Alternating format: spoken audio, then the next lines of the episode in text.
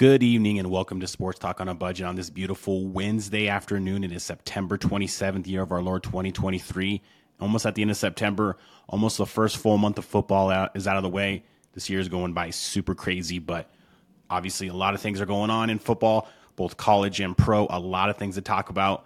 Let's not waste any time. Thank you for watching and listening. Please subscribe to the YouTube channel and any podcast stations you uh, listen on. But like I said, let's go ahead and dive into the show.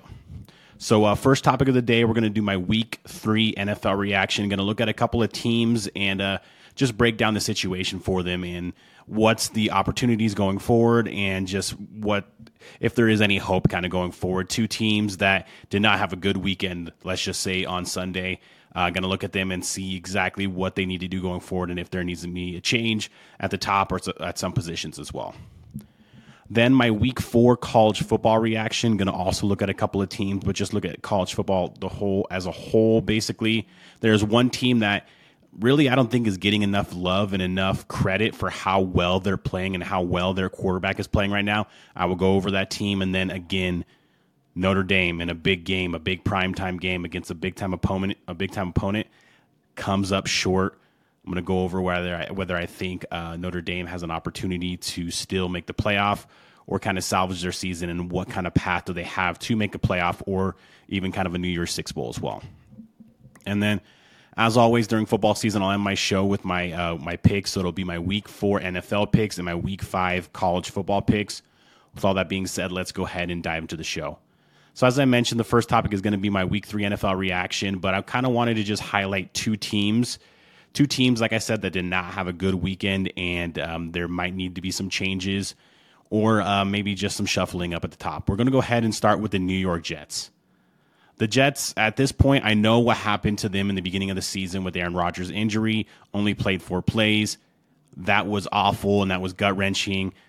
And that that shouldn't have been the end of their season. The season shouldn't have ended on the fifth play of the season for the Jets.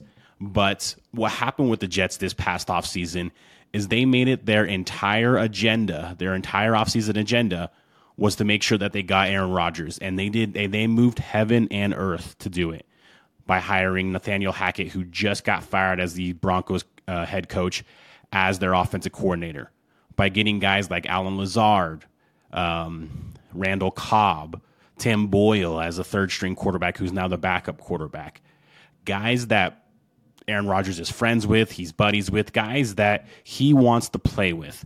The only problem is, is those moves would have been fine, and you can kind of not worry about those moves if Aaron Rodgers is your quarterback. But Zach Wilson's your quarterback now, and Zach Wilson has no business being a starting quarterback in the NFL. He just doesn't. We've seen enough. This is his third season. It, it should have been done last year. We've seen enough out of Zach Wilson. He has very he doesn't really have a feel for the game. You can see he lacks confidence and he just doesn't see the field. I mean, he's making throws two seconds too late, and in the NFL, two seconds too late either gets intercepted or just goes incomplete, and it just doesn't look good. If if any of you were watching the game on Sunday, of course I was because the Jets were playing the Patriots.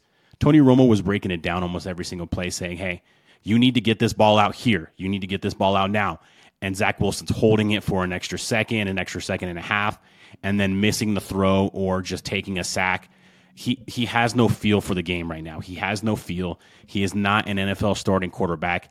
I'd argue that if he's even a serviceable backup at this point because what we've seen from Zach Wilson, we haven't seen any growth. He started off his first couple of games were probably the best games he he's had as a professional.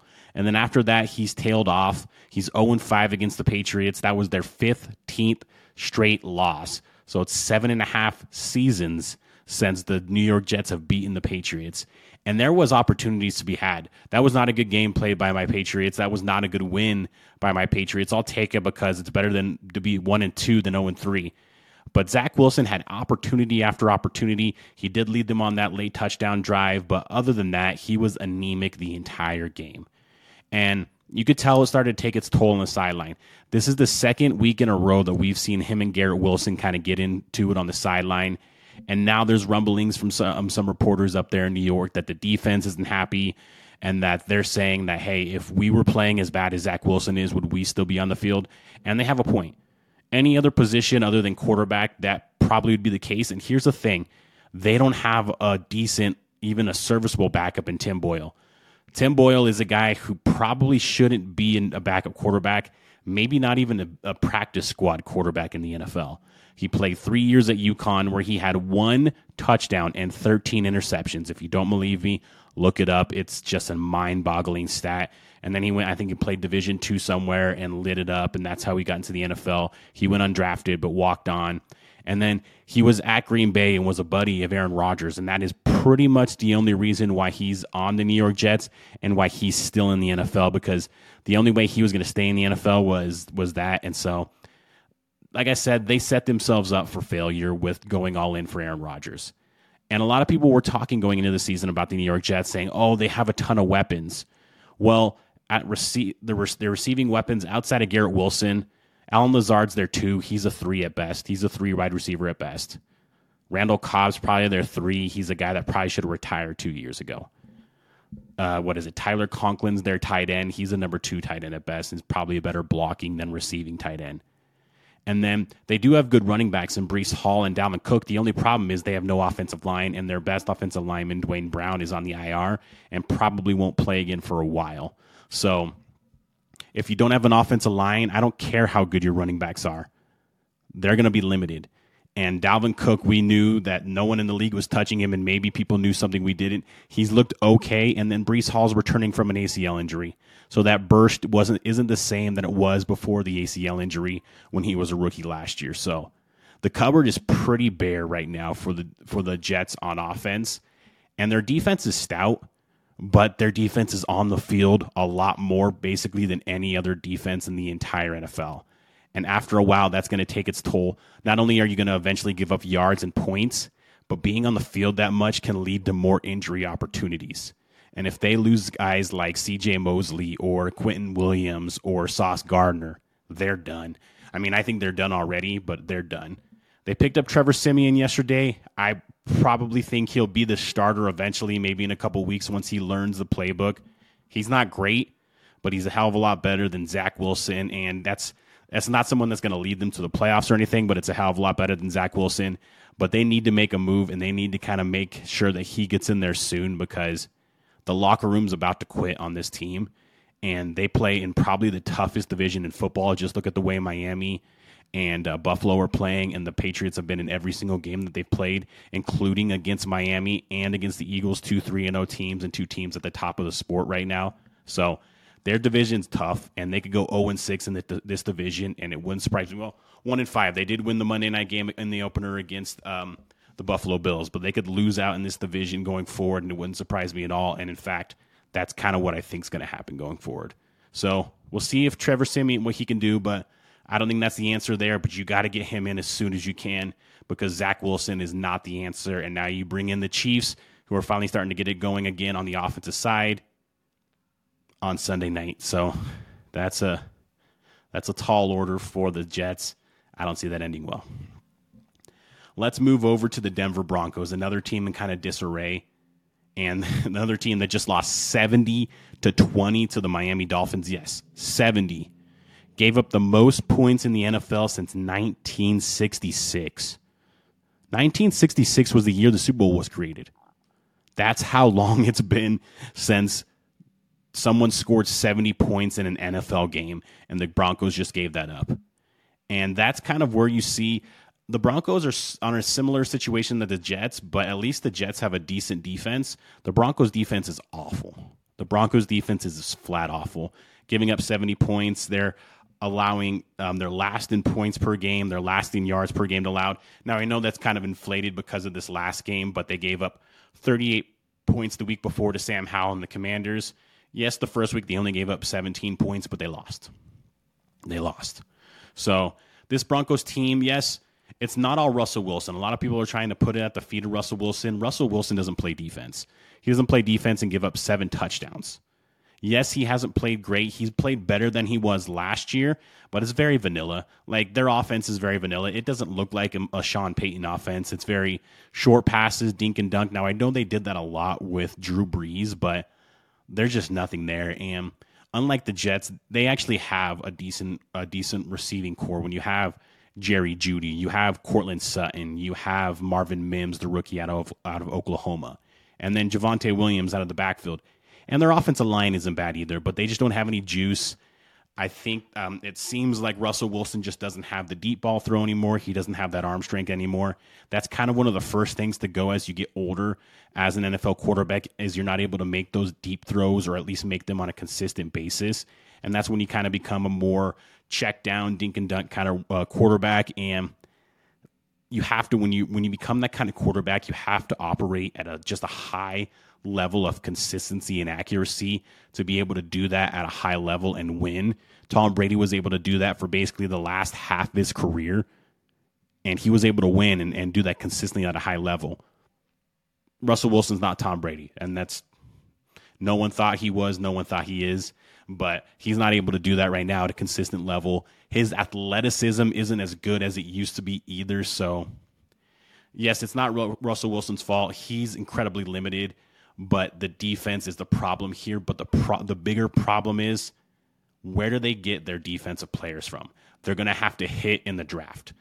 This Broncos team is going to have to hit in the draft because of all the money that they're giving to Russell Wilson. And his cap hit gets higher next year and then the following year, not to mention the draft picks they gave up to get him as well. So they're going to have to hit on the draft picks that they do have and then maybe see if they can get some veteran players on cheap that can kind of help develop the rookies. But they've kind of handcuffed themselves a little bit with that Russell Wilson trade. They went all in last year with Russell Wilson. They thought they had the team, they were just missing a quarterback. Turns out that wasn't the case.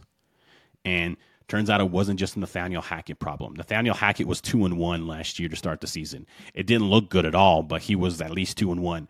They're 0 and 3 with just a bleak outlook right now. Now they play the Bronco, they play the Bears this week, so they might be able to get their first victory, but that's not a huge victory, and it just gets tougher after that. They play in a tough division too with the Chiefs and the Chargers. They've already lost at home to the Raiders, so now their next game against the Raiders will be in Vegas. So it's kind of a bleak outlook for the Denver Broncos.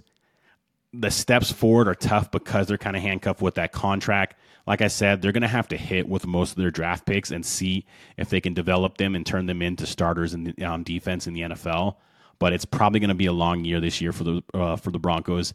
My Bronco fans out there, I'm sorry to say that, but it looks like it's going to be a long year. That's no news to you. You've watched the first three games, you know it is. Let's go ahead and move on to my second topic, and that is going to be my week four college football reaction. And like I said going into this, there's a team out there right now that isn't getting the credit or the love, or is just kind of starting to get the credit and the love that they deserve, and that is the Washington Huskies. The Washington Huskies have just been putting it to people so far this year. They have looked unbelievable so far this year, and Michael Penix Jr., their quarterback. Now, I'm a USC fan. You see the hat behind me. I'm a USC fan, and I think Caleb Williams is the best quarterback in the country, and most people agree with that. But as of right now, September 27th, Michael Penix Jr. should be the leader in the clubhouse for the Heisman Trophy.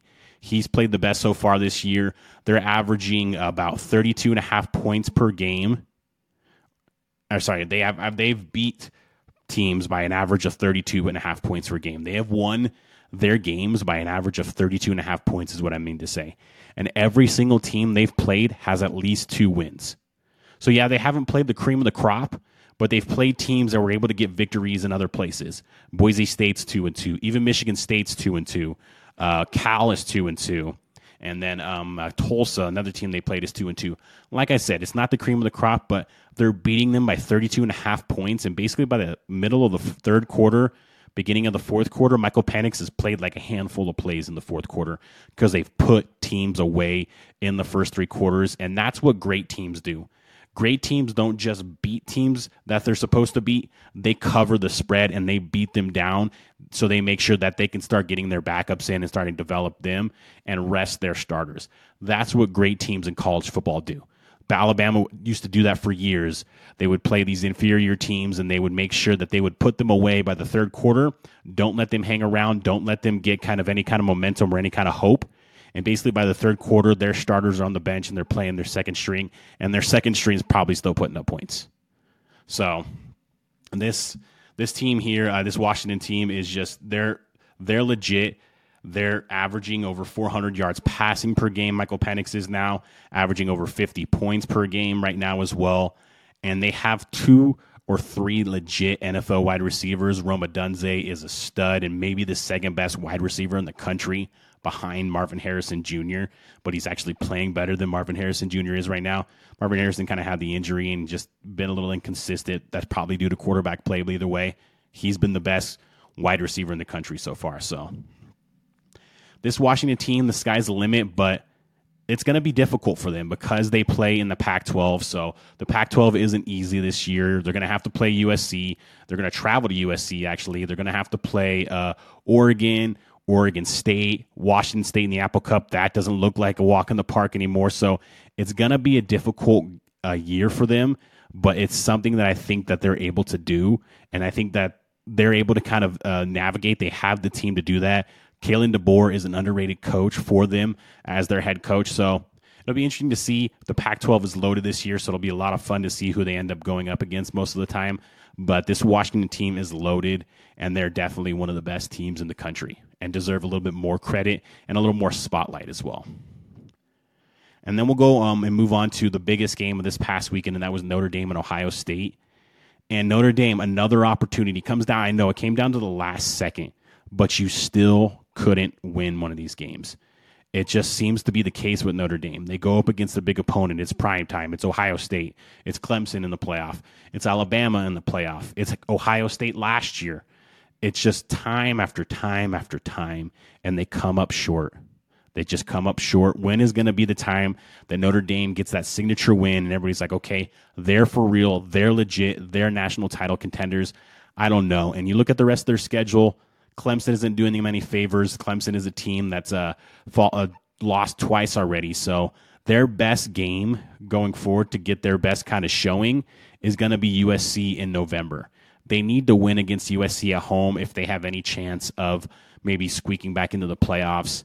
Duke this week on the road is not going to be an easy test for them. That'll be a tough game with game day there. So that'll be another tough game. Obviously, if they lose this weekend at Duke, they're done. So the path to the playoff is it's a little bleak for Notre Dame. It's not impossible, but it's a little bleak. They'll need some help from Ohio State as well. See if Ohio State can keep winning, beat Michigan, beat Penn State, bolster their resume. That'll look that'll make uh, Notre Dame look better. This is a team I thought was improved and I think is improved. Sam Hartman's the best quarterback they've had basically since Brady Quinn, in my opinion. Uh, their defense played really well against this Notre this Ohio State team. They can run the ball. They have a good offensive line and a good offensive front. The question for me for them is always just going to be can they finally get one of those signature wins? Can they finally get one of those signature wins? They weren't able to do that obviously on Saturday night. And those opportunities are kind of going away a little bit and they need to take advantage of one of those opportunities soon or else it's not going to be good, and they're going to miss another playoff. And they're a team that I think could contend against a lot of teams in college football this year, but it just seems to be the thing with Notre Dame over the last, you know, 10 to 15 years. They can't get them, so actually over 20 years at this point, they can't get over the hump. And when they go up against top level teams like Ohio State, like Clemson, like Alabama, you name it. I know they hammered Clemson last year, but I'm talking about Trevor Lawrence and Deshaun Watson Clemson teams they just can't they can't compete and they're not uh, they're not at that level. They lost to Georgia a couple years ago as well. They're just not at that level. There's an opportunity and a path for them. They will probably need some help to get back in playoff contention, but it's going to take another big victory at home against a USC team that is going to be able to score points. Can they score points against a team like that? That I don't know. That'll remain to be seen, but I have obviously I have my doubts and I'm a little skeptical. But let's go ahead and move to my final part of the show, and that is going to be my picks. We'll start with my week four NFL picks. We're going to start with tomorrow night's game, and that is the Lions at the Packers. And the Lions are currently a one and a half point favorite in this game. I like the Lions to go into Green Bay and win. Listen, they were able to do that in week 17 last year when, and the last week of the season last year when the Packers still had something to play for and they had nothing to play for. So I don't think they're scared at all. Aaron Rodgers isn't there anymore. They've uh, they just won last week. The um, the Lions did. I love the way they're playing. They're playing with confidence. Jared Goff is playing really well. So go ahead and give me the Lions minus one and a half in this game. And then we'll move to the best game of the weekend, and that's going to be the Miami Dolphins at the Buffalo Bills. And the Bills are currently a two and a half point favorite. I just think this Miami team's humming right now, and I don't know anybody that can really slow down that offense. Now, they're not obviously going to score 70 on the Buffalo Bills, but I think they'll still be able to score. This might get into a shootout a little bit, but give me the Dolphins on the road plus two and a half. This is a good time to play Buffalo. It's not cold. It's September. It's not going to be cold. It'll probably be really nice, a lot cooler than what it would be in Miami. So I think the Dolphins can go in there and get a victory, but definitely cover. So give me the Dolphins plus two and a half in this game. And then we'll move to another good, sneaky good game. We have the Ravens at the Browns, and the Browns are currently a two and a half point favorite. Now, the Browns have probably the best defense that nobody is talking about right now. The Browns defense is legit. Myles Garrett, Denzel Ward, even Jadeveon or not Jadeveon Clowney. Um, they just signed a guy from the uh, from the Packers and the Vikings that, that just um, entered their team. He's playing really well. They're looking like a legit defense and a legit threat in that division, especially with what's going on with the Bengals. I like this Browns team to win at home and cover.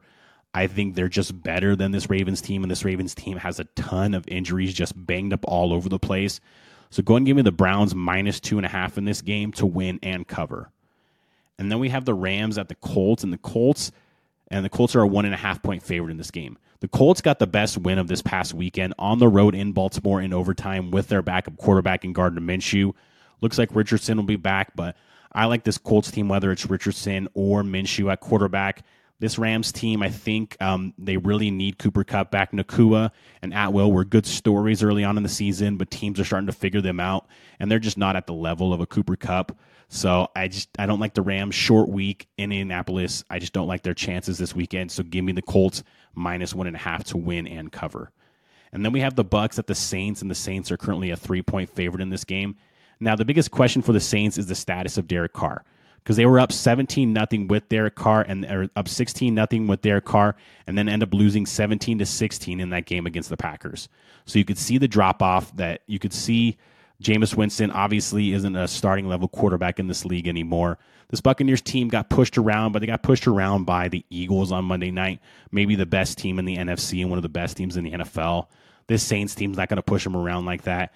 I think the Bucks can go in there and potentially get a victory, but I definitely think they cover. So give me the Tampa Bay Buccaneers to cover. So the Tampa Bay Buccaneers plus three in New Orleans.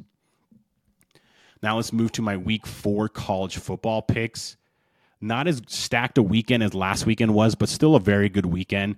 We have our Friday night game is number 10 Utah and number 19 Oregon State. And Oregon State's a three and a half point favorite. Oregon State's reeling a little bit coming off of that loss on the road in Pullman against Washington State. And then Utah, I'm giving up on what the status is for Cam Rising. I don't think he's going to play. I don't think he'd play on a short week after not playing on Saturday against the uh, UCLA Bruins. But this Utah team just finds ways to get victories. Their defense is stout as hell. Johnson is getting better at quarterback.